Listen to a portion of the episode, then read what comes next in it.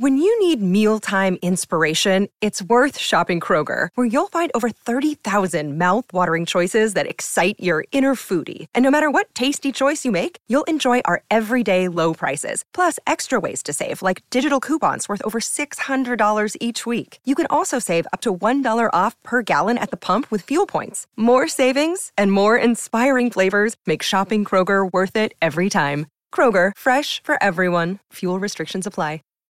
Save big on brunch for mom, all in the Kroger app. Get 16 ounce packs of flavorful Angus 90% lean ground sirloin for $4.99 each with a digital coupon. Then buy two get two free on 12 packs of delicious Coca Cola, Pepsi, or 7UP, all with your card. Shop these deals at your local Kroger today or tap the screen now to download the Kroger app to save big today. Kroger, fresh for everyone. Prices and product availability subject to change. Restrictions apply. See site for details. For tonight's debate, we have the format of 10 minute openings. Um, the affirmative goes first. Then, after that, we're going to have about an hour of open discussion, followed up by about a half an hour of question and answer. So if you have a question, put it in the live chat. Make sure to tag at Modern Day Debates. And if you really want your question read, um, number, you know, first off, go ahead and put that into the super chat. That will put it to the top of the list. Um, so if you, um, so we actually have the, the, the links for the speakers in the description box below. Um, you can check them out. Um, first off, Armin, we have your link. What would you what would people find at your link if they went um went to your link? Oh, the link. Yeah, you, uh, yeah. You guys linked to my to Atheist Republic's YouTube channel. Yes. Uh, if you guys actually go there, we have debates there. We have commentary. We go live. Um, I mean, I we have once a week. Me and my crew cover the news on everything secularism and religion related, but almost every day. Yeah, every day we go live um, and with, we engage with topics about Islam, Christianity, atheism, cultural stuff, geopolitics, and recently we're going after the woke cult more often because the woke cult uh, we have decided that it's close enough to a religion for an atheist channel to be worth for an atheist channel to uh, make sense for it to go after. Um, so that's a new target of ours. So if you're interested in uh, seeing us uh, defend Enlightenment values against uh, Christianity, Islam, the far right, and the woke cult, come check it out. And again, even if you disagree with the things you, we say, um, we will uh, welcome you on our channel and we engage with our live chat just like you guys. You guys mm-hmm. engage with the live chat and we do that there as well. So yeah if you like stuff like this uh, check out atheist republic. Awesome. Thank you. And khaled um, if people click on your link what will they find? Uh, they'll find my low follower twitter account. Um, uh, so yeah just me shit posting basically most of the time. Um, but my friend and i are launching a podcast soon uh, so it's going to be about like history, the occult, politics. So, um, you know, maybe uh, if you follow my Twitter, you'll eventually be kept abreast of that if you're interested. But other than that, yeah, you'll uh, be, uh, you could join my 600 or so followers. Awesome. Well, thank you so much. So, if you like either of these speakers or both of these speakers, go ahead and click their descriptions below, um, and you can have more of their content. Also, just as a um, an overall rule of thumb make sure in the chat to be respectful of both speakers. Um, if you want to attack their ideas, that is fine. Same with comments. Let's keep things respectful. And with that, um, Khaled, you are the affirmative. Um, so if you want to go ahead and start off, the floor is yours. Okay, sure. Thanks. Hi, everyone. I'm Khaled. Um, so, yeah, I'm the non skeptic in the debate, but I am skeptical, really, of the power of debates of this kind to actually change minds. Uh, and when this was first pitched to me, I did think really hard about uh, whether to do it. Uh, I'm generally extremely disinterested in any kind of apologetics like this uh, in general. Um, thought about the verse from from our Quran, which is uh, "Inaka la tadi man ahababta walakina la yahdi man yashau," which is like you can't guide who you love. Uh, Allah guides whom He wills. Um, In fact, I think there might actually be a hadith of the Prophet where he says something along the lines of, you know, there's a house in paradise for uh, whoever leaves off from arguing, uh, even when he knows he's right. So I guess I missed out on that one because uh, here I am. Uh, but, you know, I was persuaded to do it. So inshallah, my words uh, can reach maybe at least one person. This is for him, you know. Bismillah ar-Rahman ar-Rahim. All right. So I'm here to argue the case that Islam is true. At first glance, it's a very attractive statement, its simplicity and its accessibility. But on consideration, its constitutive terms are really unfold into like a fractal of uh, daunting complexity. In fact, I, uh, I have a suspicion this debate may go absolutely all over the place due to the immense complexity of these concepts, Islam and truth. Uh, what is Islam? What is true, such that Islam can be called true? uh, volumes, volumes have been written from every perspective on the question of what Islam entails. But our Prophet Muhammad wasallam, has offered a definition that I think suffices for our purposes today. He said that Islam is to testify, La ilaha illallah, La Muhammad Rasulullah, uh, that there is no God but the one God, uh, and Muhammad is his messenger, to establish prayer, to give charity, to fast Ramadan, to perform pilgrimage, and if able, oh, you know, if able, to uh, perform pilgrimage to the Kaaba. Um, the first of these components, the testimony to God's singularity and Muhammad's prophethood, insofar as it's a statement, is that to which one can most readily ascribe truth or, for that matter, falsity. The subsequent four components make matters less straightforward as they are not statements but practices. Can practices be true?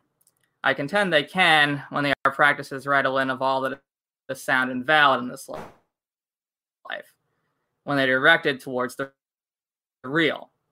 But this idea might be observed is obscure in the absence of some. To supply this answer, we may return to the elemental statement that Muslims affirm our professions of unity or tawhid, uh, and to the exalted, irresistible, majestic existence whereof this unity is professed to quote the Quran, Fatala Allah al Maliku al Haku. Uh, exalted be Allah, the sovereign, the truth. Allah is al Haq. He is the truth. He is reality. As far as doubt goes, which I'm confident my opponent will bring up, the reality to which I refer is the background against which doubt is possible. Uh, I may, in this moment, doubt that there is some phenomenality, some extant world in which I am part of a live debate but this doubt is defined against the inexorable evidence of the real that is and will be. The one who doubts is really doubting and cannot, while doubting, doubt that he doubts.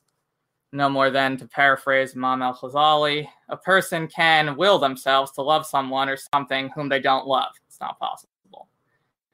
Love is an emanation of the heart that follows the course of openings from Allah Ta'ala. There is inexorably, irresistibly the truth in the face of this, the only response is submission, Islam.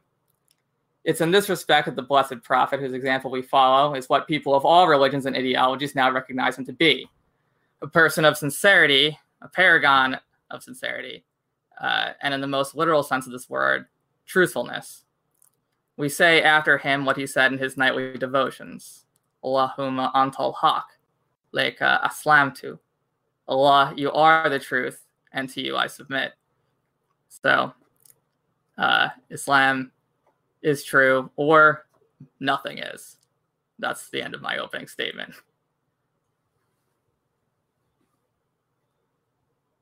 You're muted, Carissa.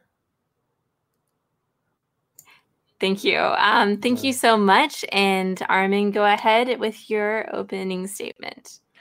All right, I'll, I'm just I'm not very good at preparing opening statements.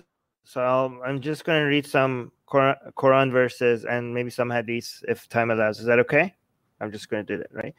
Uh, so this is Quran 434.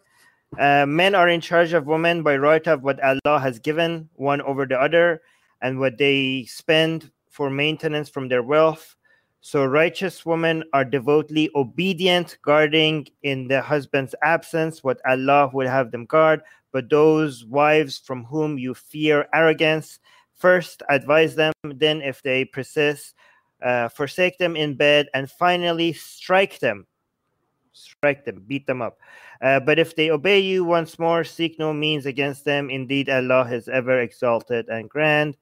Let me see what's this one. This is Quran 65 uh, 4. And those who no longer ex- um, expect menstruation among your women, if you doubt, uh, then their period is three months. And uh, also for those who have not menstruated, um, and for those who are pregnant, their term is until they give birth. And whoever fears Allah, He will make for him of uh, his matter ease. So basically, this is talking about the those wives. This is referring part of this um, verse is referring to the those wife, wives of yours who haven't reached maturity. Basically, this is a Quranic ver, uh, verse making it clear that um, that Muslim it's okay for Muslims to have uh, child brides, child um, um, wives, right?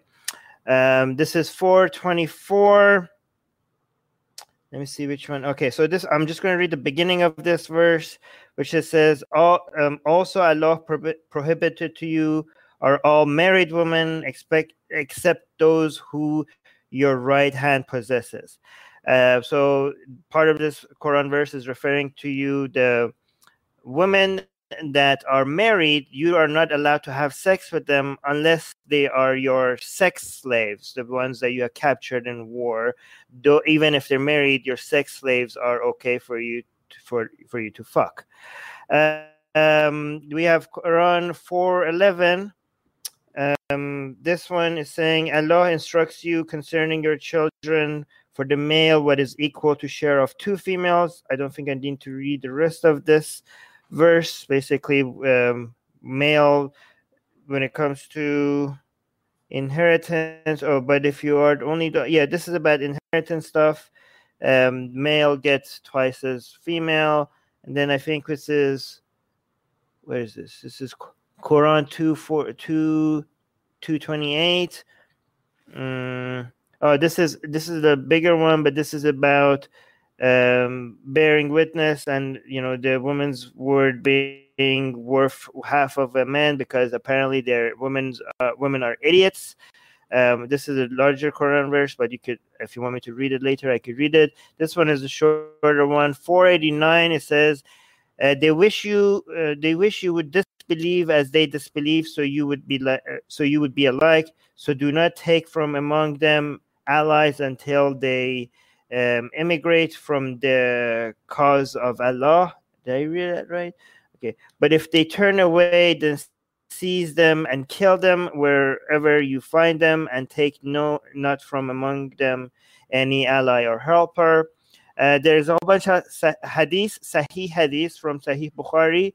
Um, there's a lot of them telling that, mentioning that people like me, people who used to be Muslim and now they're not Muslim anymore, that they should be killed.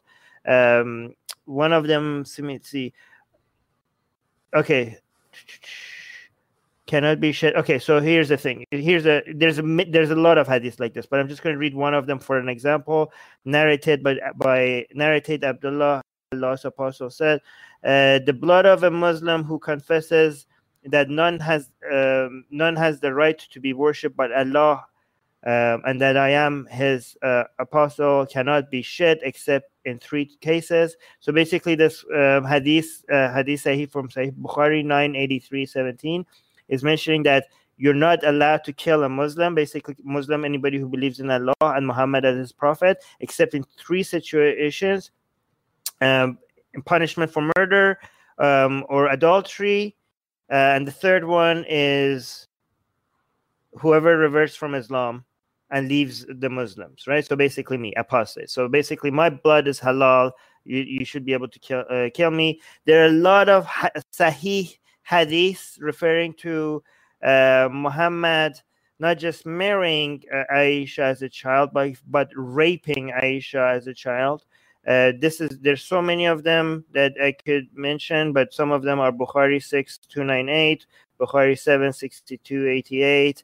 Um, yeah so and i know all the excuses muslims make for why muhammad married aisha when she was six molested her between age six and nine and then eventually raped her when she was only nine years old this is based on islamic scripture Um, but most of okay. and this is the last one I'm going to read if I still have time. Um, this is just funny. I just wanted to. This is um, this is a hadith again. This is hadith uh, Bukhari, um, book sixty three, hadith seventy five volume 5 book 58 there's different you could you could search for this one right?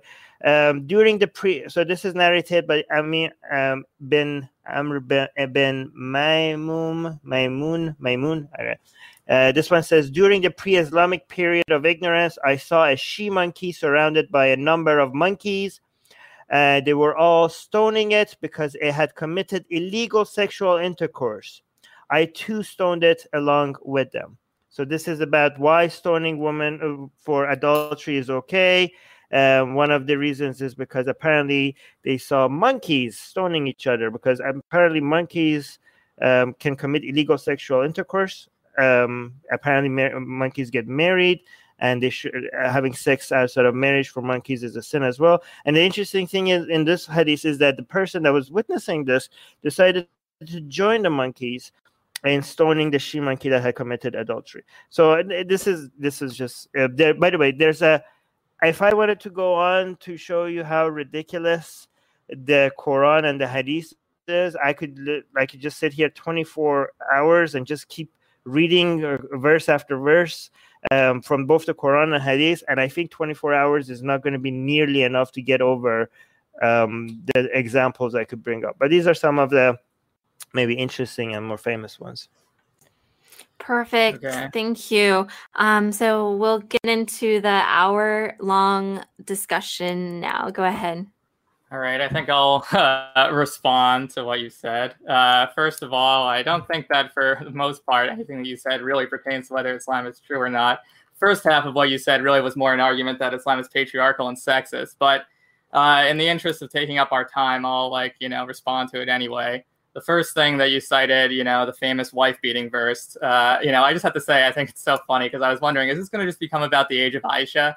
And well, you know, here we go. But anyway, uh, we have to tediously go through every like, you know, tired polemic against Islam. But anyway, I knew what I was getting into. So here we go. Anyway, so in terms of the wife beating verse, of course, it's actually, uh, honestly, I, I could help you out a little bit here because you really could have made it sound – worse than you did because you included some of the interpolations from the tafsir about how this is kind of a gradation, you know, saying first, like criticize, you know, for then renounce them in bed. Actually you could have just said like, you know, uh, like censure them, renounce them in bed, and strike them because it says wah wah wah.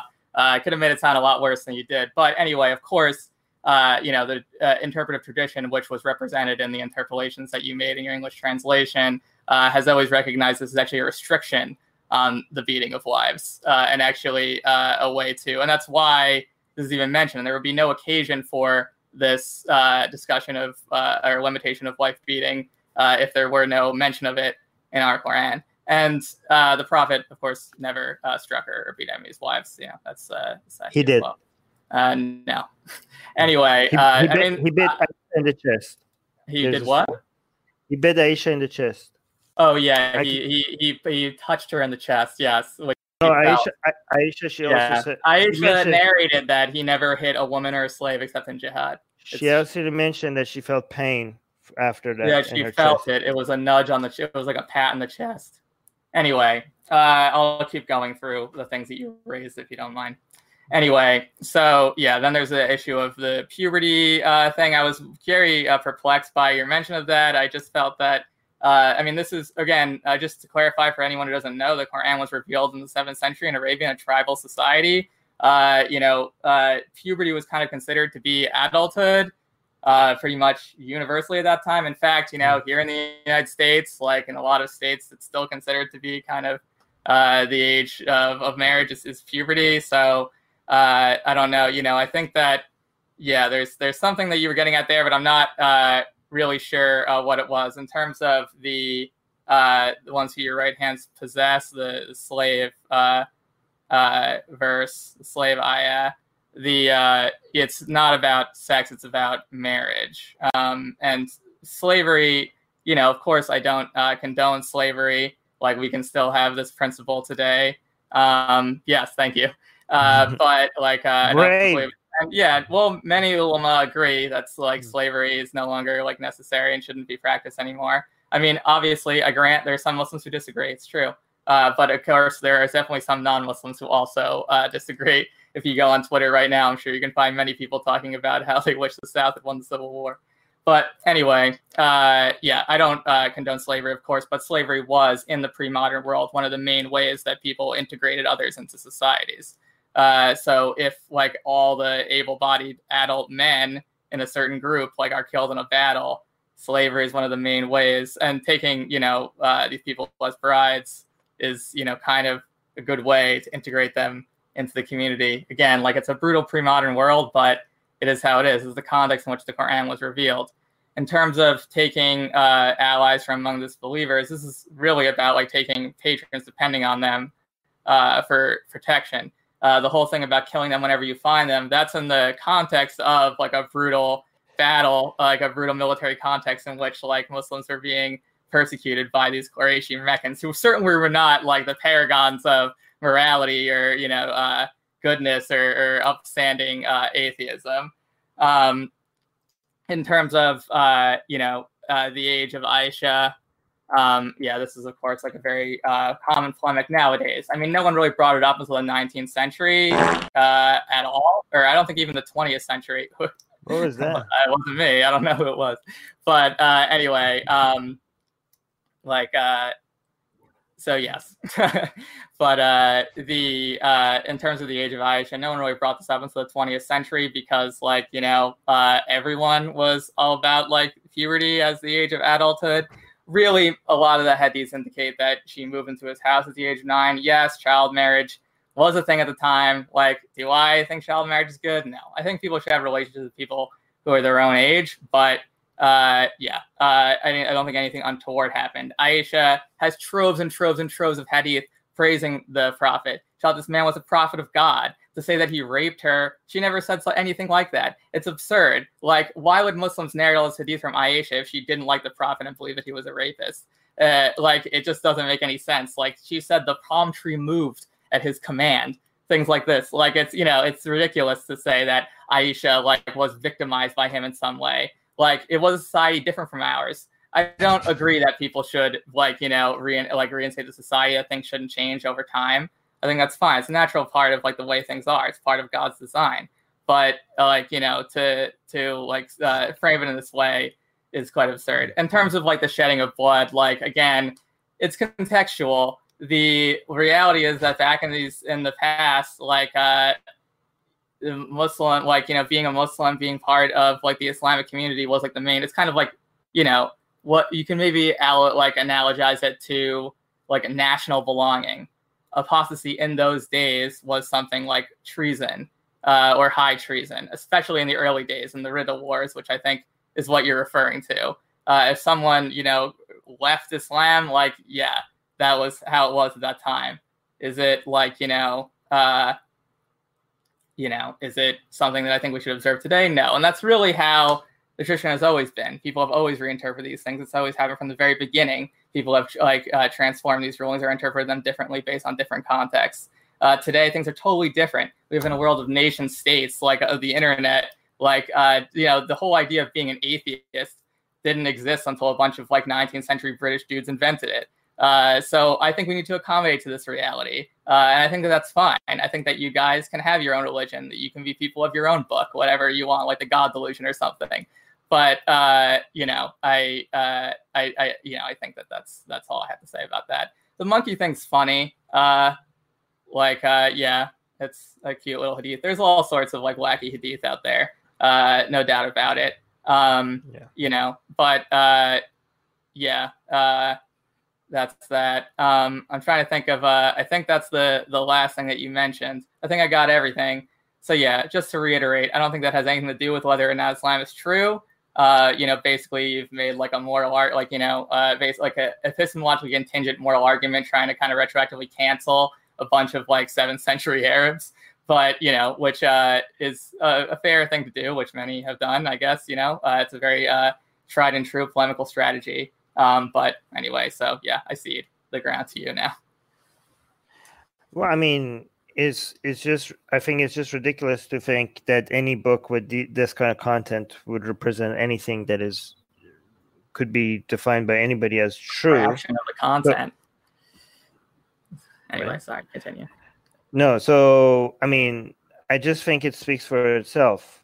Uh, if we if, if we read the Quran and the Hadith and think like, oh yeah, this represents anything true about anything, I think that's just seems ridiculous to me, right? And you keep saying seventh century Arabs. Well, yeah, I mean, I agree.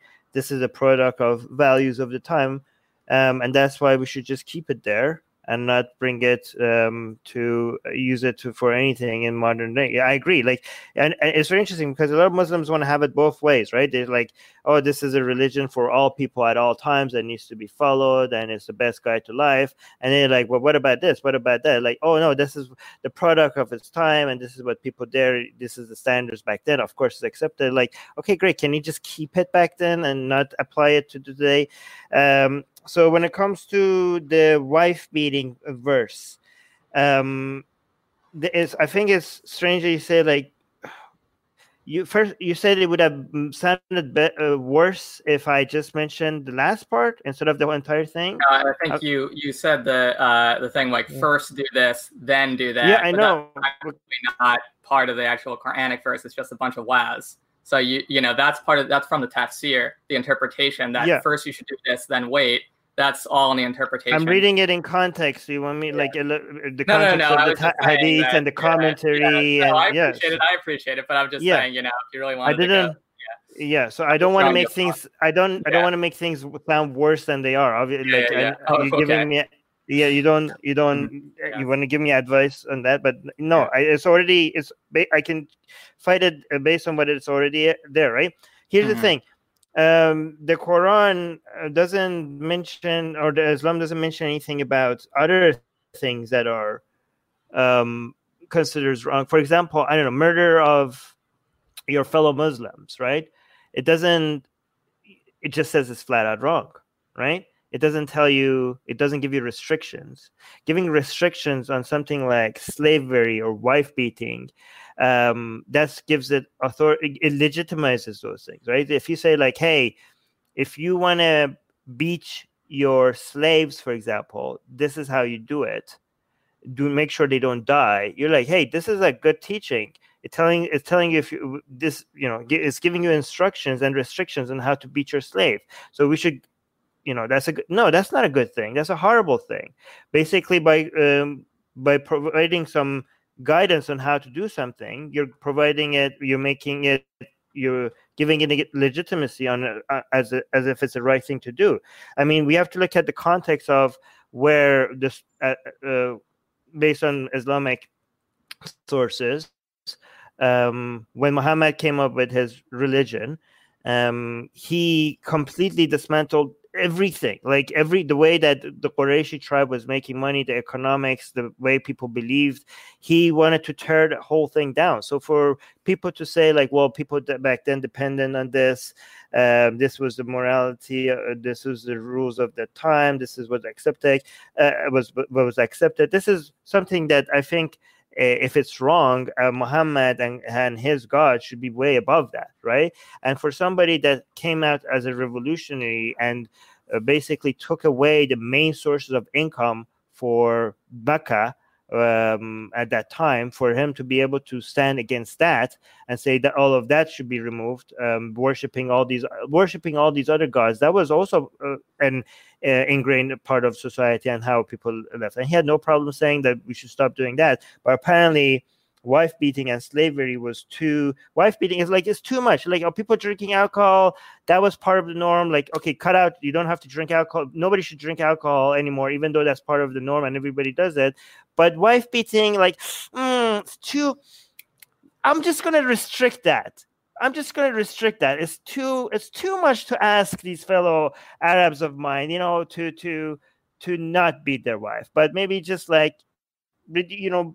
And also, by the way, actually, if you read the Quranic verse, it doesn't tell you that you can beat your wife. It's a commandment. It's a commandment that you should beat your wife. If you should beat your wife, not when your wife is disobedient. I mean, the whole idea of your wife being disobedient is moron like it's moronic to begin with like your wife shouldn't be obedient anyways um, but it actually the verse says if you fear disobedience. So that's key. Like even if she's not disobedience if you're suspecting disobedience it doesn't tell you that you can beat her as a third step that you should beat her. It's the commandment. So then when we when it comes to aisha you said like oh aisha was not raped because she was she loved muhammad. You know she talked she quoted him she praised him she was nine years old when she was fucked by your prophet. Of course that's rape. That's a very def- you know if you understand anything about um, consent you know that there's no informed consent when it comes to nine year olds that's the definition of rape. When they use when you have sex with somebody without informed consent that is the definition of rape. Of course that's rape. I don't give a sh- i don't give a crap what she said later about him okay when she was nine years old muhammad fucked him and that's in your religion There's, this is something that you can't wash away that is rape um, the whole idea of apostasy being treason uh, similar to treason. These, you know, first of all, you made some comparison about some laws in the United States, both with Aisha and I think I don't know if you mentioned treason here as well when it comes to other countries, but other Muslims do. I don't give a shit what United States rules or norms are. I'm not here to defend United States norms and rules and whatever they do. Um, I'm here to uh, tell you why Islam is ridiculous and yeah eh, first of all it, it, people shouldn't be killed for treason either okay um, and this is not this is not treason though. This has nothing. I mean, the hadith makes it very clear um, that this is about you being Muslim and not now not being Muslim. Remember, every single excuse Muslims give about make trying to make this something bigger than it actually was it's not that's none of that is mentioned in the hadith. They keep saying you oh you have to read it in context read it in context. No amount of context actually makes it makes it seem that um, clarifies that the crime that somebody like me has to be punished for is anything other than i used to be a muslim and now i'm not a muslim okay? Uh, when it comes to what is it? Uh, puberty so yeah i actually hear a lot of muslims say that as well like okay yeah if you're if you reach puberty, you're an adult. You know, I hear many Muslims also say, like, yeah, if you reach your puberty, even if you're nine years old, if you bleed, then you're old enough to fuck. So, I mean, I don't really have to say why that's wrong. I just could just no, I think you do. Why is that wrong? Just say it, because I don't know what that's based on. It's on. It's epistemologically oh. contingent. It's based oh, on oh, you your want... morality that comes from nothing. Yeah. Oh, oh why? Oh, you want me to explain why? Yeah, explain why. Tell me why. Why is that wrong? Let's be, okay. Let's just be clear. You want me to explain why it's not okay to have sex with nine year olds? I want. Well, no, I want you to explain why adulthood doesn't begin at puberty. Explain why. Adulthood is not just a. It's a mental thing. It's not just a bodily thing, right? Why is that true? Why is that true? Yeah. Why is why why a, you're asking me why a nine year old is not ready to be fucked? Uh, who someone who's an adult who's gone through puberty who never complained about uh, the conditions of her marriage in any way. In fact, it probably was more like you know. Again, no one really kept track of what age they were. We can go like you know all over this stuff. There's many interpretations of this stuff. It probably was like around oh, no. puberty, which is when most people got married. But that's how it was in pre-modern times. This is Wait. all epistemological contingent. There's no ontological difference between human beings now and human beings then. That's when people did it at the time. So, like, you know, you can say, like, oh, well, this is just wrong, but you actually can't because you don't believe in objective morality or anything like that. So, what is this idea based on? Nothing. It's based on your own current beliefs now that people in the past didn't believe in. So, you can't, you know, well, I don't understand what this is based on. Yeah, explain to me why. All right. So first of all, when it comes to the interpretations that you're talking about, no, the hadith is very clear about the age, multiple times, many well, places. there are other hadith about how this was a time when she moved in, and you know, of course, the Quran the, talks about how puberty is important. I don't think we can assume that uh, the Sahih hadith, the Sahih hadith, Bukhari and Muslim Yes, I know. That's the famous one that everyone talks about. We all know. Yeah. Just, just one one second, one second. Um, Khaled, let's let okay, Armin sorry. reply, and then you okay. can have mm-hmm. some time. Go ahead. Right. And also, when my morality comes based, my standard of morality comes on based on you know reducing harm, avoiding harm mm-hmm. for the highest number of people, right? Mm-hmm. And having sex with nine year olds is something that you should avoid because that is harm. Okay, you don't have sex with nine year olds. Okay, if you want to have um, another debate about why that's uh, wrong, I think that would uh, why we could have that as well. But I think for for the purpose of the audience here, I think most of them are pretty on board with why we shouldn't yeah. be fucking nine year olds. So I don't feel like I need to actually explain that to people. But if you want a summary version of that, is that you know fucking nine year olds is harmful to nine year olds, and my morality comes based on not harming other people. So that's a simplified short version of that. Um, but okay, so when it comes to sex slavery, you excuse sex slavery as one reason as it brings them back to society and integrates them. Like it was when you invaded a, a group of people, you I don't I I didn't understand like as a way for them to get mixed with the society. Yeah, that's, that's how it usually happens. Is that like the way that usually happens integrate in pre-modern times? You know, it's a universal mm-hmm. institution. I'm glad we've moved past it, but you know, especially the form of like brutal race-based chattel slavery that was passed, uh, that was practiced, you know, in the 19th century. So as a way to show them the great Enlightenment thinkers, mm-hmm. but you know, uh, like uh, yeah, so yeah, but that's how like you know society is integrated is through you know uh, is through slavery. That's how prisoners of war were integrated into society. Yeah. So you raped a woman, you captured them and raped them to integrate them to society. So you're doing them a favor. Um, well, I don't raping. necessarily. I think that this well uh, to go back to the ayah that refers to marriage is what's acceptable for marriage. If you read carefully, it's it's to do with marriage, not with any Mar- kind of rape. It's There's marriage no without of rape marriage at all any of this. What? There's no condonement of rape at all in any of this. You just keep screaming about rape and and screaming fuck. But and like you know, to try to admit you. no, I said, I, I didn't said interrupt ra- you. Continue, continue. I didn't scream. I just said rape and fuck. I didn't scream. Uh, anyway, you seem right. to be screaming, but that's fine. Okay. Um, yeah. So here's the thing: when you say uh, the Quran doesn't mention rape, but when you're talking about taking people that your right hand possesses in war and having sex with them without their consent, doesn't. That's fine. I agree with you. I totally believe in consent. I fully believe in like you know people should go out with people their own age, marry people their own age. I agree. That's not what people in the past believed, and you can't. Yeah, they were wrong. Yeah, I, I, agree with you. I, and I, I, I agree with you as well. That like great. So we done done debate, and they were wrong. And well, that has nothing to do with whether or not Islam is true. That just has to do with whether or not people should go out with people their own age, or marry people well. Islam condones those behavior.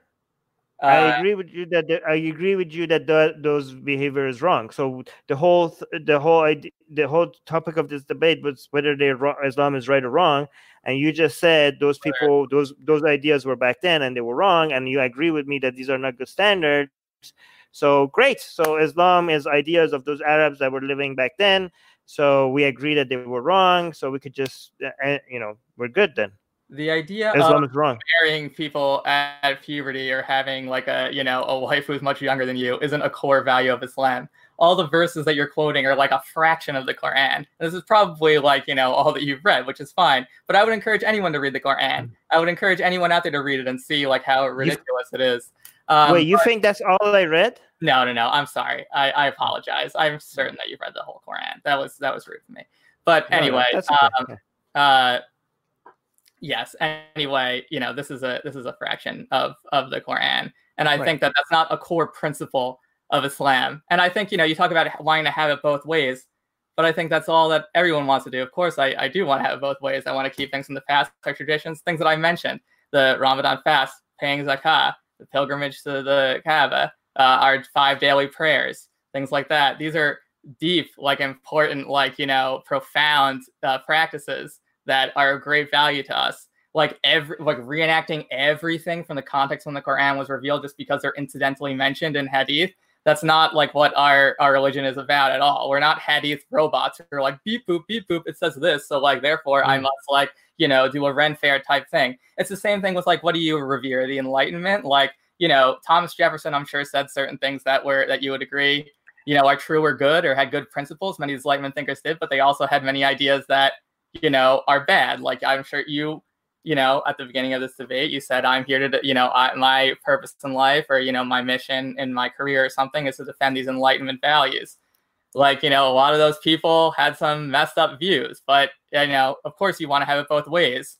Uh, it's natural. Like, you know, this is a natural part of how, like, you know, things develop in time. And the entire history of Islam is like this people reckoning with these ideas, like transforming things, uh, coming to new conclusions. Like, it's a, like rich, diverse tradition. Uh, it's not just like you know, and I understand part of this is because of like uh, Salafi Dawah and things like that, where you know uh, there's this like sort of desire to just like cut everything out in the middle and then go back to the Hadith or whatever. But uh, you know, that's like you know, not this is like it's a living tradition. Uh, you know, like anyone is. Um, okay, so here's the thing. Um, I think we agree then, okay, because First of all, I don't think Muslims are robots that follow the Quran and Hadith. Uh, they pick and choose because most Muslims are better than the Quran and the Hadith. Um, so they pick the parts that um, they don't find problematic because they have Muslims have much much higher standard than Islamic standards, uh, and that's why most Muslims are great people. Um, most Muslims live better lives than what the Quran and um, the hadith teaches. Um, you know, again, because they're not robust, that you just insert the Quran and the hadith and they just follow, right? Um, I do want to have it both ways, but guess what? I can have it both ways because I can, because again, these people that you mentioned, they're not prophets, they're not gods, uh, and I can admit that they are, they are shit, uh, they have shit values on many things, and they have some good ideas on other things right? It's harder to do that with when it comes to the bible or the quran if you actually believe that this is coming from a d- divine source of authority because everything from muhammad or the god is pure. And this is basically the problem with religion that you that you're not you can pick and choose uh, but you're not supposed to pick and choose, and that's what makes it dangerous. Because yes, you're right. There, are, I, I have read um, all of the uh, Quran and a lot of the Hadith, and you could find you can find you know, for example, the, Islam teaches you to take care of orphans. Uh, Islam is obsessed with taking care of orphans, uh, which is really good, um, and you could use that as a way to say like, oh look, we have good values here. But guess what? Uh, the the religion comes with the package. It's not just like you have to take the whole thing in. It, so maybe um, maybe f- capturing women in war and fucking them without their consent is not part of the core part of Islam. Uh, but it is part of Islam. It's part of the Quran. It's not even. It's not. You don't even need to go to the Hadith for that. Um, and I don't. I think I can learn that I need to be nice to orphans and take care of them without legitimizing an ideology that also teaches me that I can capture women and rape them in war. Right. Well, so, there's again, there's no actual discussion or like encouragement of this, but anyway, it's neither here nor there. It's not, you, it's the thing is, from a Muslim, it. from a Muslim yeah. point of view, uh, like all these intuitions that you're talking about, these like moral reckoning, all that stuff comes from God there's no separation between like what Islam is and what Muslims like use our akal to to determine. These things like you know our our intuitions and these type of things like our our empathy our moral reckoning that all has a divine source. We don't divorce these things from one another. You i think that i do. Yes. Uh yes that's yeah exactly. I think that's an that's an atheist point of view. Um but in you know in terms of uh, you know how how we see it as Muslims. Uh, we don't separate them, uh, and yes, I think that uh, that's a, that's an important uh, that's an important clarification. Um, and in terms of you know saying like we want to move past and like we, you know, but of course like uh, without these things, without like these great moral leaders of the past, without these traditions, that's where all of these ideas come from. Like people fought and died for us to think the things we like. People suffered so much for us to be able to have this idea, like, oh, you know, consent is important. Literally, like 20 years ago, like it was so different. And I'm sure that you you recognize this, like, you know, the like I the conversation around like consent and that, these important things that I agree with you about. Like, you hmm. know, people really like there has been like a huge march through history to change these views. Literally, hmm. like like all these horrible things we talk about slavery, like in the United States, like probably like I mean, I'm sure we can debate about this. I'm sure we'll go into like, you know, but really the worst incarnation of the institution of slavery, like in history, or at least a really horrible one, was not hmm. very long ago. And like, you know, this process through traditions that like we're able to have these ideas and through engagement with them. And that's why they're important. We can't just there's no way to possibly destroy the past. Like it's a fantasy. Um, I'm not Um, saying we should destroy the past. We could learn from the past. Um, but do you agree with me that even though these ideas are new, even though people have bled for them and lost a lot for them, these are better ideas, right? And I agree that these are newer ideas, but these are ideas that mm, make our worlds a much better world today. They are. Um, it's very easy to demonstrate how so many people are li- living better lives and how much how much misery has been avoided because of these newer better ideas. And the people that did sacrifice for making these ideas norm you know we we are grateful for them and we we see the result of their work. But it's very interesting that it took uh, the work of these humans rather than a your than your prophet, which was supposed to have access to divine authority, rather than a God that should know better than most people. You keep talking about the standards that humans have, and you should you should say you're saying you can't expect more. Well, like you, you're you're you're you're suggesting that how can I expect anything else from people back then? I'm not expecting more from people back then. I'm I'm expecting more from a divine source of authority that should know what's good or what's wrong beyond without the limitation of space and time right? That's the i mean yeah if you're talking about just your fellow humans back then i completely understand why maybe these standards were not the norm at the time but you're making the standard you know the standards that i have to you, your prophet and your god eh, is much higher than what i expect from you know the Arabs back then, right? And why is it why is it that it took so many years later by humans that did not were not appealing to your text that that came up with values and uh, ways to live far superior than anything the Quran or the Hadith suggests? Well, I for on uh, uh, firstly, I would say that uh, you know to this is a common thing I feel like among atheists where it's like, well, if I were God, I would have done a better job but you know it's not really a fair comparison. Uh you know god is like this is something that we maintain in islam that god doesn't really have a comparison with creation. So to kind of imagine ourselves like as god and like how we would have done things different you know the way that god you know it's a kind of a cliche but he works in mysterious ways.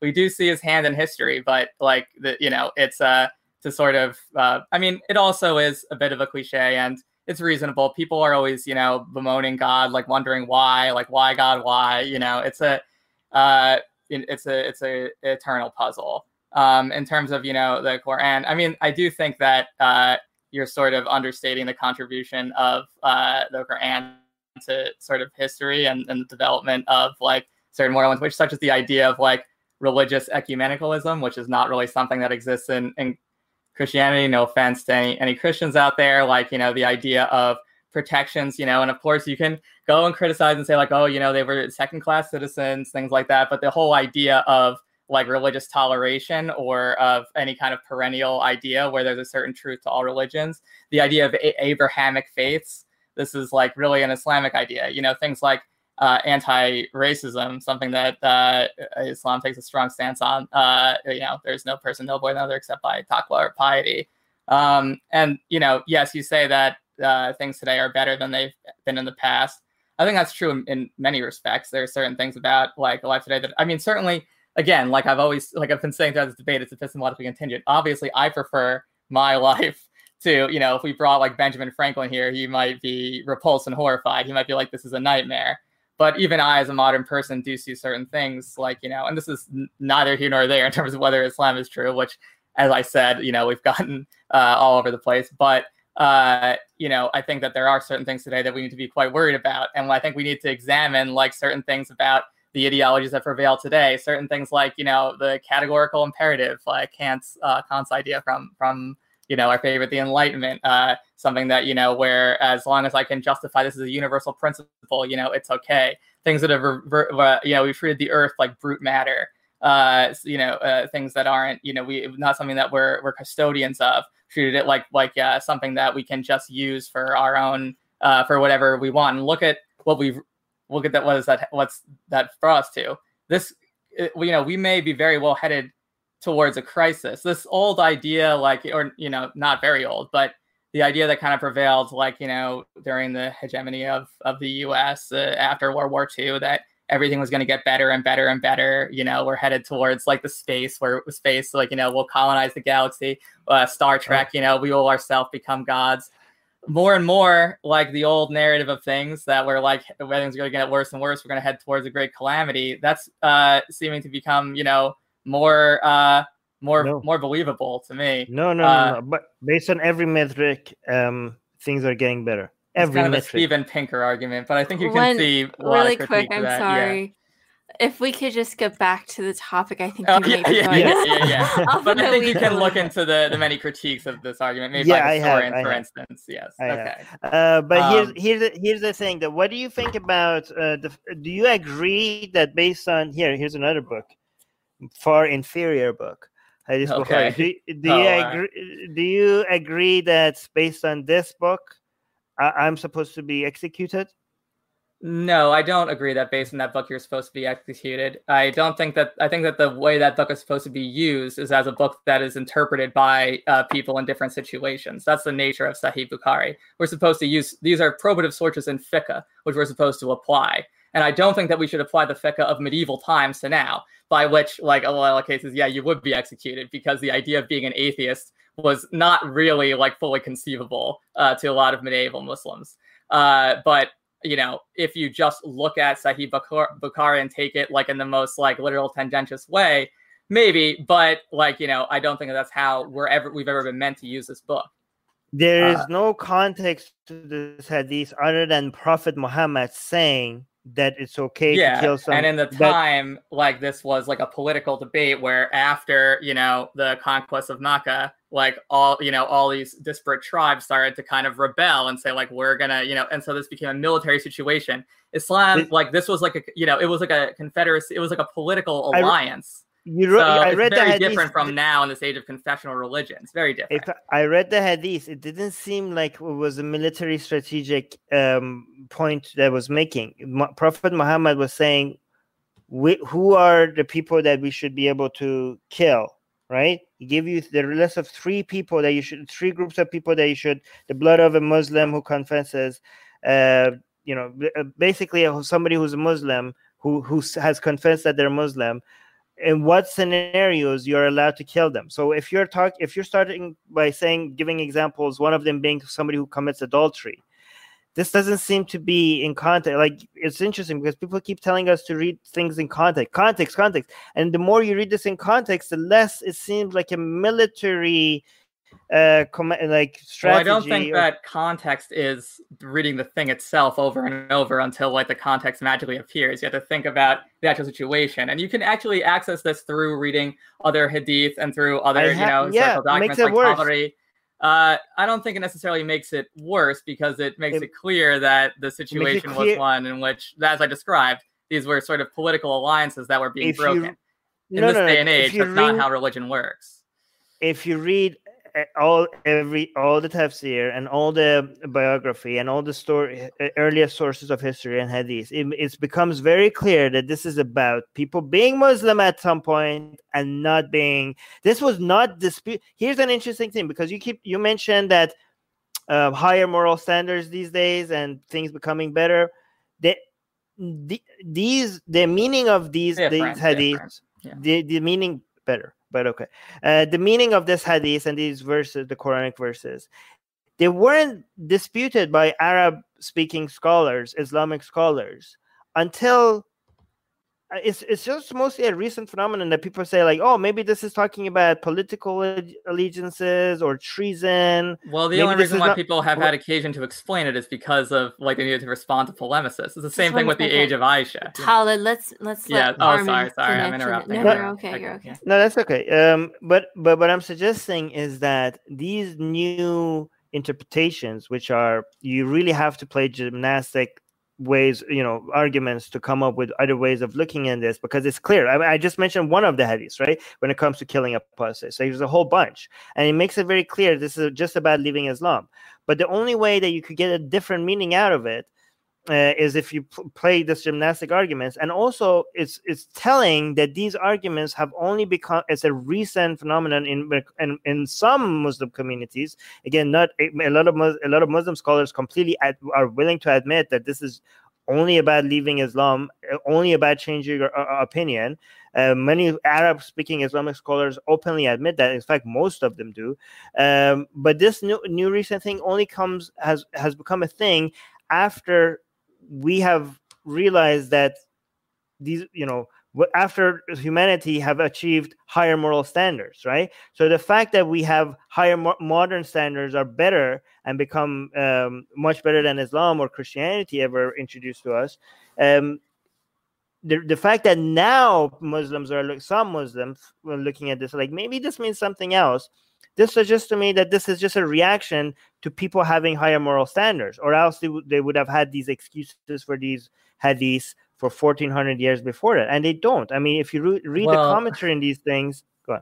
Uh, well, yeah, let me try to explain. Uh, I think that at the time, like, there was no need for these excuses because the only like understanding of being Muslim was the one I'm referring to, where this was like the main like uh, you know sort of political dimension of one's identity like to be like an atheist in the way that you are was not a thing it just simply wasn't and like if what? you know to be an atheist in the way that you are like in for instance not, not only at the time of sahih bukhari all right okay okay sorry to uh okay so to uh say like i'm leaving islam that's mm. saying like i'm leaving this like community this ummah that i'm part of like this nation basically and that is like you know at the time like something very different. And no one needed to explain that at the time because that's simply what everyone understood it to be. And if you look into it like then yes of course that's that's what it is. And the when you look at it like in terms of what people say now yeah you're absolutely right that people do interpret in different ways.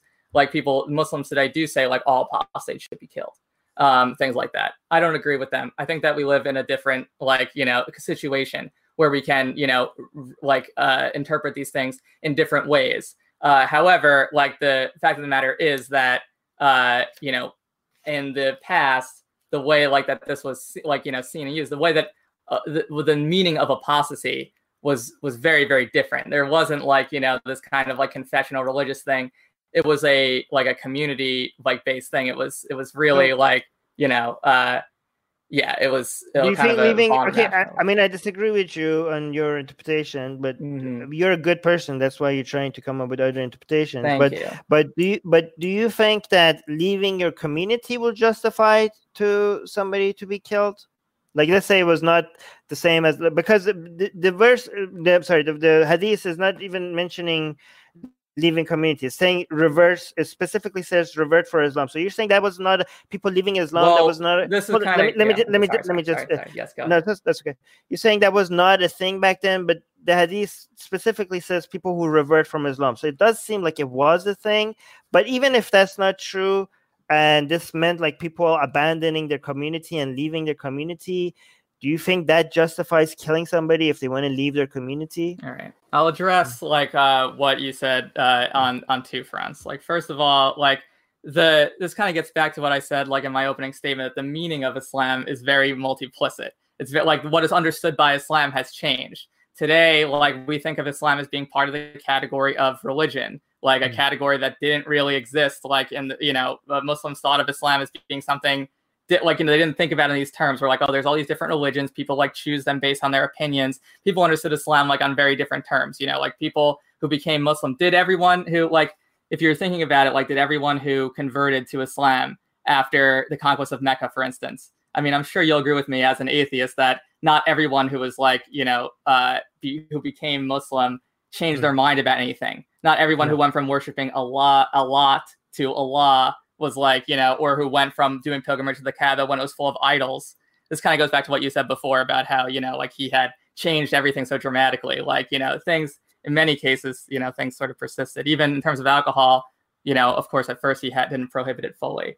Um, anyway, uh, so, but, but can I get back front, to in my... terms of yes, yes, yes, your question mm-hmm. about whether Uh, no, I personally, like you know, don't uh, have like a, a strong opinion on it, but I do think that in the same way that uh, medieval fakih like would uh, Fukaha would say like you know oh yeah if you leave Islam you have to die. There's many people today who say like oh Edward Snowden should be killed.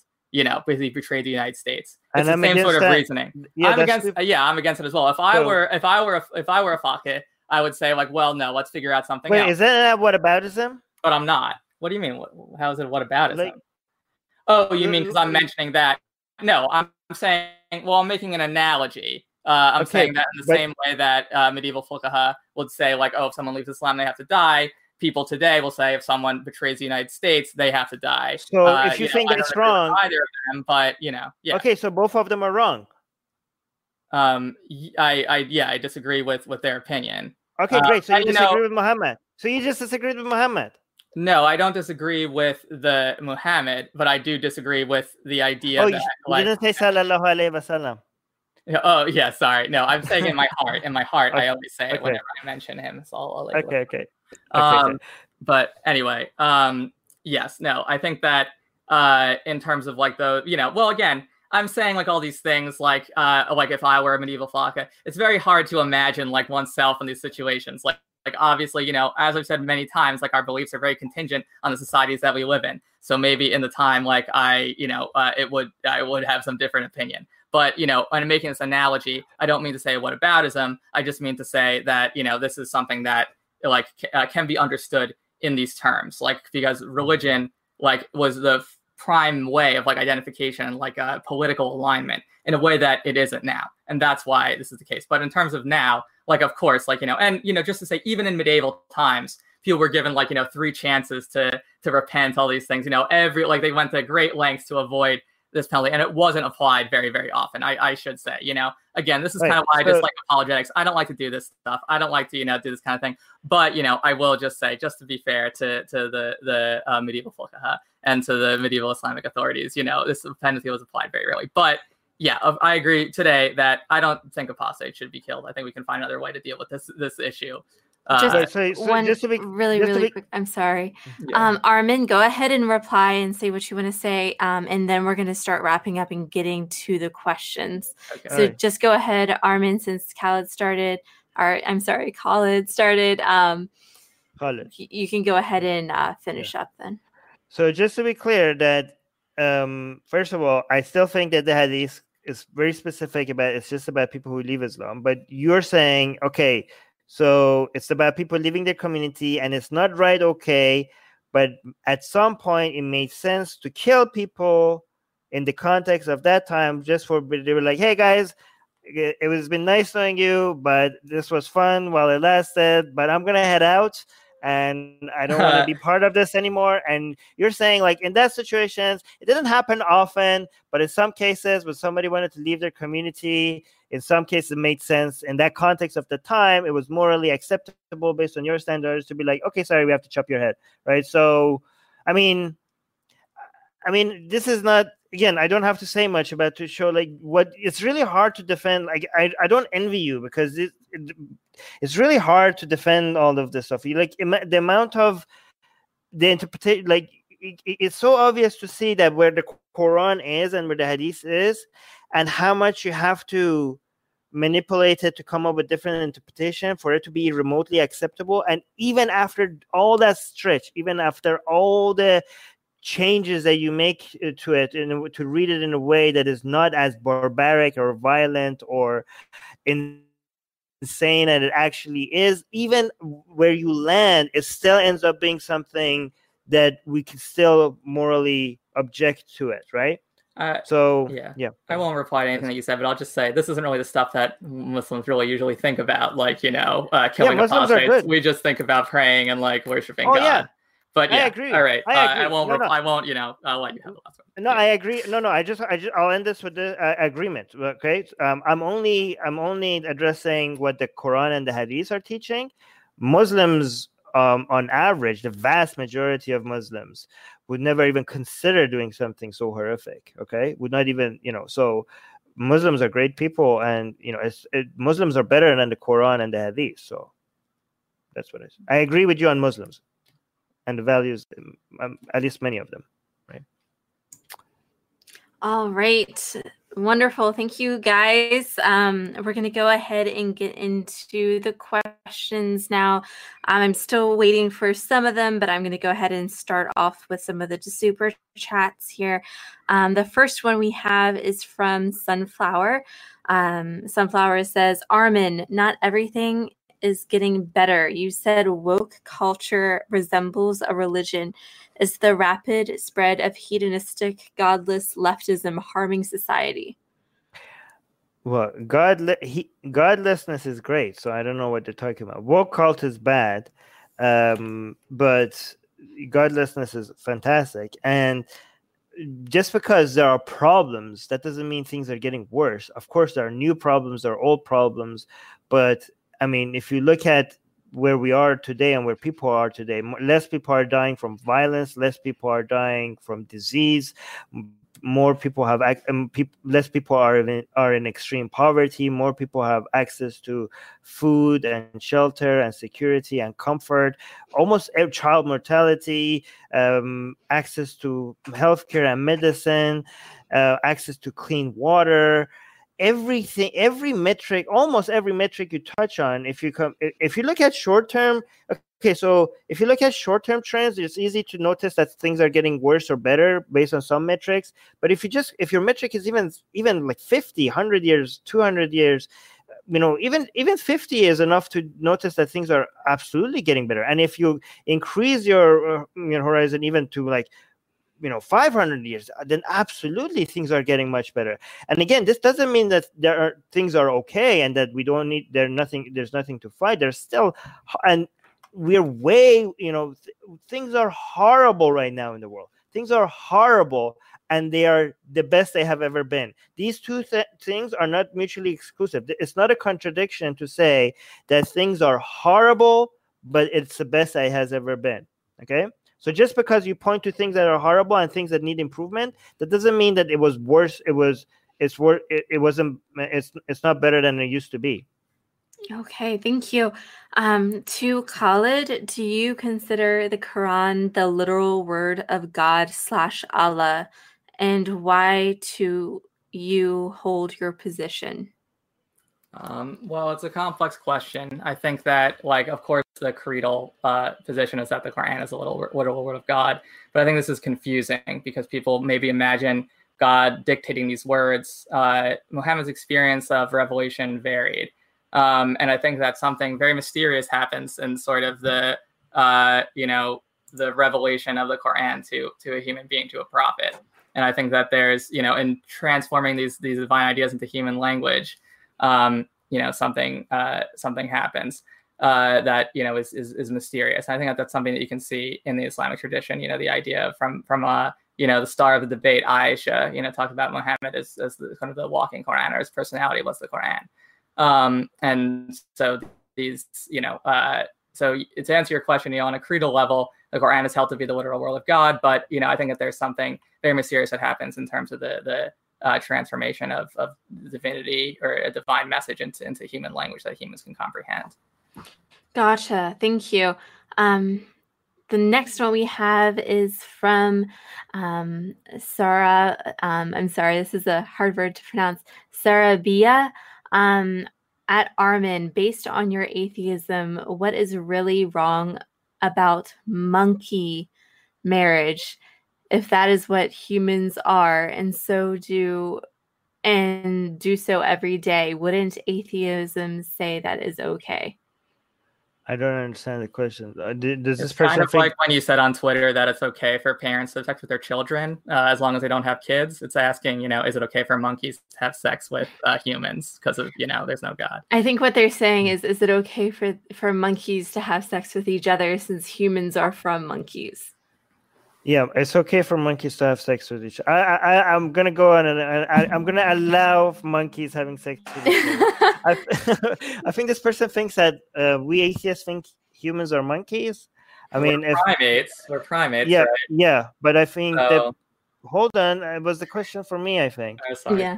But if if at this. wh- I'm bad at this. what was her what was her name again? Bonkers. Um, what is that back? What is that noise? I don't know.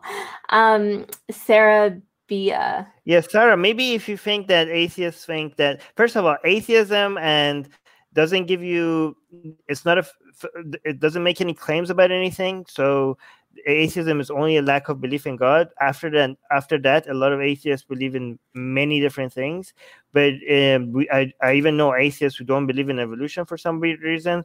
But if you're talking about you know Darwinism and believe in evolution, if you actually think that atheists think we're monkeys, maybe you should actually study evolution before talking to me. Okay, so maybe you know I don't know exactly what you meant. If you're asking me where my uh, moral standards come from, then my moral standards are based on um, avoiding harm, avoiding suffering, avoiding misery, and reducing happiness for the highest number of people. So that's where my standards. If that's what you're wondering, right?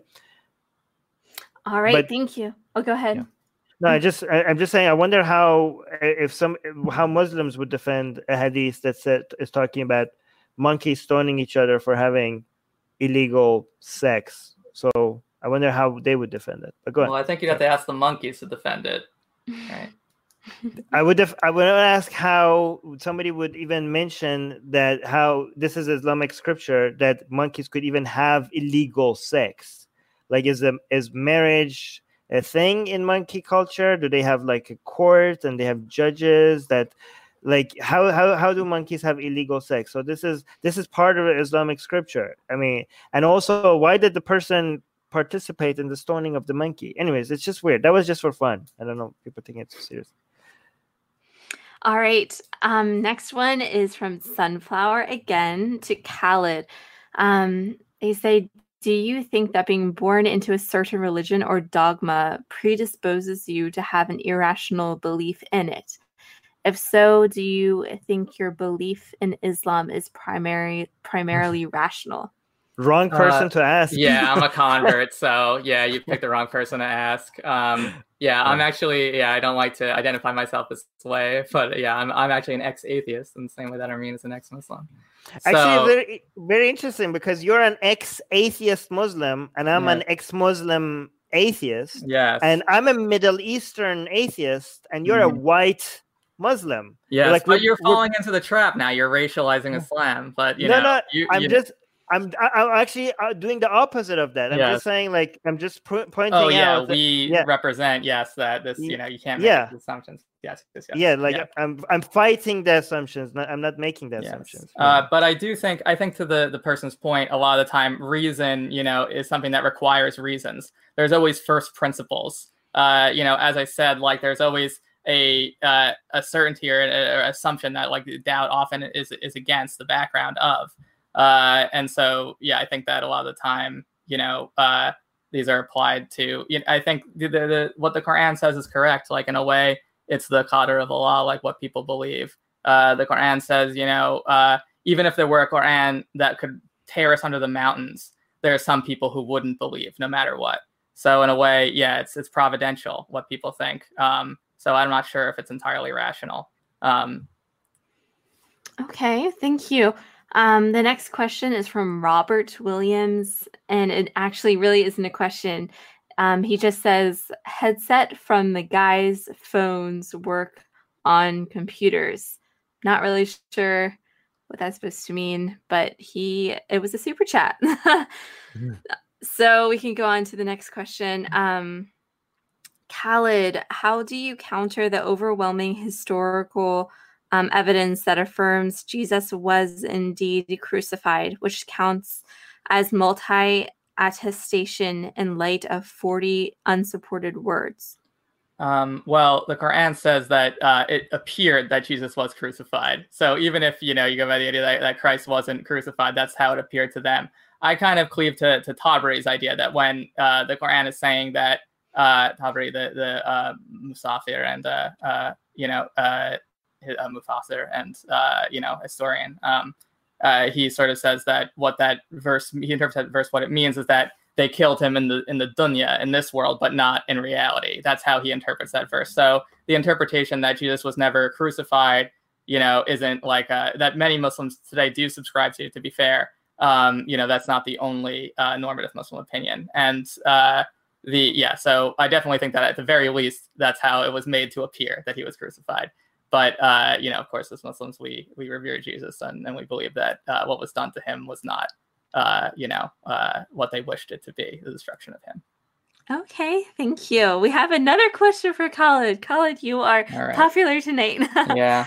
um, if I'm willing to concede that the universe was caused by a first mover, what reason can you give me to convince me that this God is Allah and not Yahweh or Ahura Mazda? And this is from Emperor Justinian.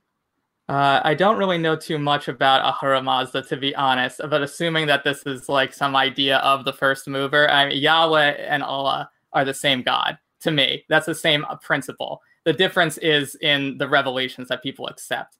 Uh, people who believe in Yahweh, Christians or Jews, you know, who believe in Jehovah or in Yahweh, they might not believe in the in the Quran. Um, I think that in terms of revelation, uh, the Quran is a very compelling one, uh, and that it, we have the full thing from a very early date. Um, and you know, I mean, I mean, we've had this whole debate about it, obviously. I see Armin rolling his eyes, but uh, you know, the uh, I like I think sorry. that when you you know, there's a visceral truth to the Quran when you hear it. You know, if you're called to hear it in the way that that uh, one can, and I think that you know, there's uh, a, in in the same way that the earlier questioner mentioned, you know, the multiple attestations of the crucifixion. There's many attestations for you know the the miracles of Muhammad and, and things like this. So the yeah the the Quran as a revelation uh, is a very singular one. Um, so I think that in terms of like following a certain revealed religion, uh, that I think is the the uh, appeal of Islam, and I think that through the practice of Islam personally, I find that uh, to be compelling. But I think that really like the idea of like the one God. Like uh, I don't really know too much about Zoroastrianism or whatever, but if uh, Ahura Mazda is the same thing, this one God that people refer like you know someone call Jehovah, that is Allah. Um, just I I hope okay. So just want to clarify, Khalid. I hope I didn't come off as rude to you personally at any point. Like I wasn't. If I did, I did. I wasn't trying. No, to. and I- I'm I'm also like you know uh, I try to be like you know to Mm. be calm in, in my manners, but you know perhaps like you know that's the influence of my atheist days. I can get heated, Mm. so you know Yeah. uh, it's a it's a contentious issue, so the debate got heated. But you know Yeah. I yeah. Because a lot of people in the live chat seem to wanted me to like, yeah, destroy you, like get gotcha. Like, yeah, no, like I don't know if I can. Yeah, I mean, if it happens, I, it's not mm. like it just happens naturally, and I'm not trying to do it. And I'm also at any point, if I say something that seemed personally directed at Khalid rather than my views about Islam, if it came across as like eh, eh, like that, it was not intentional, and I hope that Khalid didn't feel like I haven't been looking at the live chat. I probably never will. Uh, but, yeah. Um, We have one last question for both. Um, it says Khalid's precept opening could apply to any religion. Does he not realize that? You can go ahead, Khalid, first, and then follow up. I think this is kind of similar to the last question. I do think that a lot of what I said could apply to any religion, and this is something I kind of mentioned earlier in the debate. That's something that you know is kind of held within Islam. There's like there's something to all religions. Uh, you know, uh, Islam has often entertained the idea of you know Buddha as a prophet or, or Krishna as a prophet um, of of God, and so yeah, there's definitely something to all religions. So yes, a lot of what is said about Islam could be said uh, in some way about other religions because the idea is that like these religions uh, approach in some way the the same truth uh, that uh, that Islam does. Um, so yeah, a lot of like the opening, of course, could apply to anyone. You know, we try to establish the idea of God. I'm debating with someone who doesn't believe in in God at all, although you know maybe he believes in like nature or like reality or, or being or existence, uh, something like that. I believe But- in reality. Yes. yeah, so maybe uh, reality is is another name for God, but yeah.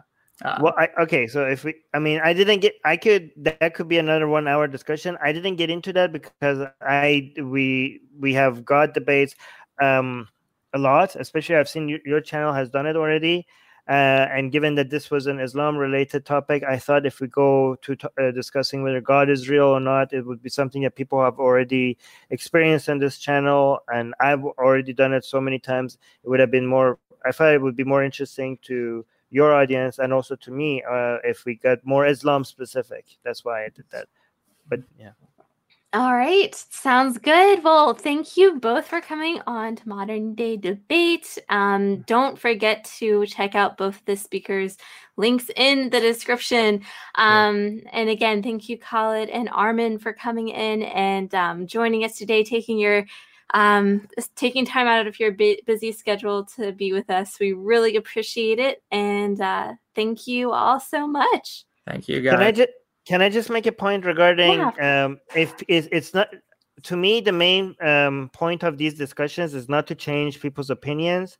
The main point of these discussions is to show that people could have disagreements and get along. And I think Khalid doesn't. I think I think we could. I consider Khalid like a great, good person, and I I could see him that somebody could that could be my friend, and I hope he feels like that uh, about me as well. And I'm hoping that if we could show that, we could demonstrate that to people that we could have passionate disagreements without getting personal. Um, that that's possible, right? So even if you came, you know, most people come into watching these discussions and they leave without changing their opinion about anything. But I think it's mostly about demonstrating that it's possible that to have passionate disagreements without getting, you know, too uh, personal about it. But do you agree with that, Khaled? Yes, I agree. It's good to be able to have these discussions again. Like, uh, I'm not sure if I'll uh, be doing this again, but uh, you know, yeah, uh, it was, could have been. You're worse. fun to talk. To. You're fun yeah. to talk to. So maybe, you consider maybe. it. Yeah, yeah, yeah. Uh, All right. Law wills. All right. Well, have everyone have a great evening, and thanks again. I'm glad everyone ended on a good note tonight. So yeah. hopefully, some friendships were made, and um, I'm glad we had a great discussion. So have a good evening. Thank you again, Thank you. What, who's doing that? Support for this podcast and the following message come from Corient. Corient provides wealth management services centered around you. They focus on exceeding your expectations and simplifying your life. Corient has been helping high achievers just like you enjoy their lives more fully, preserve their wealth, and provide for the people, causes, and communities they care about. As one of the largest integrated fee only registered investment advisors in the U.S., Corient has deeply experienced teams in 23 strategic locations. Corient has extensive knowledge spanning the full spectrum of planning, investing, lending, and money management disciplines. Leverage Corient's exclusive network of experts to craft custom solutions designed to help you reach your financial goals, no matter how complex they may be. Real wealth requires real solutions. For more information, connect with a wealth advisor today at corient.com. That's C O R I E N T.com. Corient.com. Save big on brunch for mom, all in the Kroger app. Get 16 ounce packs of flavorful Angus 90% lean ground sirloin for $4.99 each with a digital coupon. Then buy two get two free on 12 packs of delicious Coca Cola, Pepsi, or 7UP, all with your card. Shop these deals at your local Kroger today or tap the screen now to download the Kroger app to save big today. Kroger, fresh for everyone. Prices and product availability subject to change. Restrictions apply. See site for details.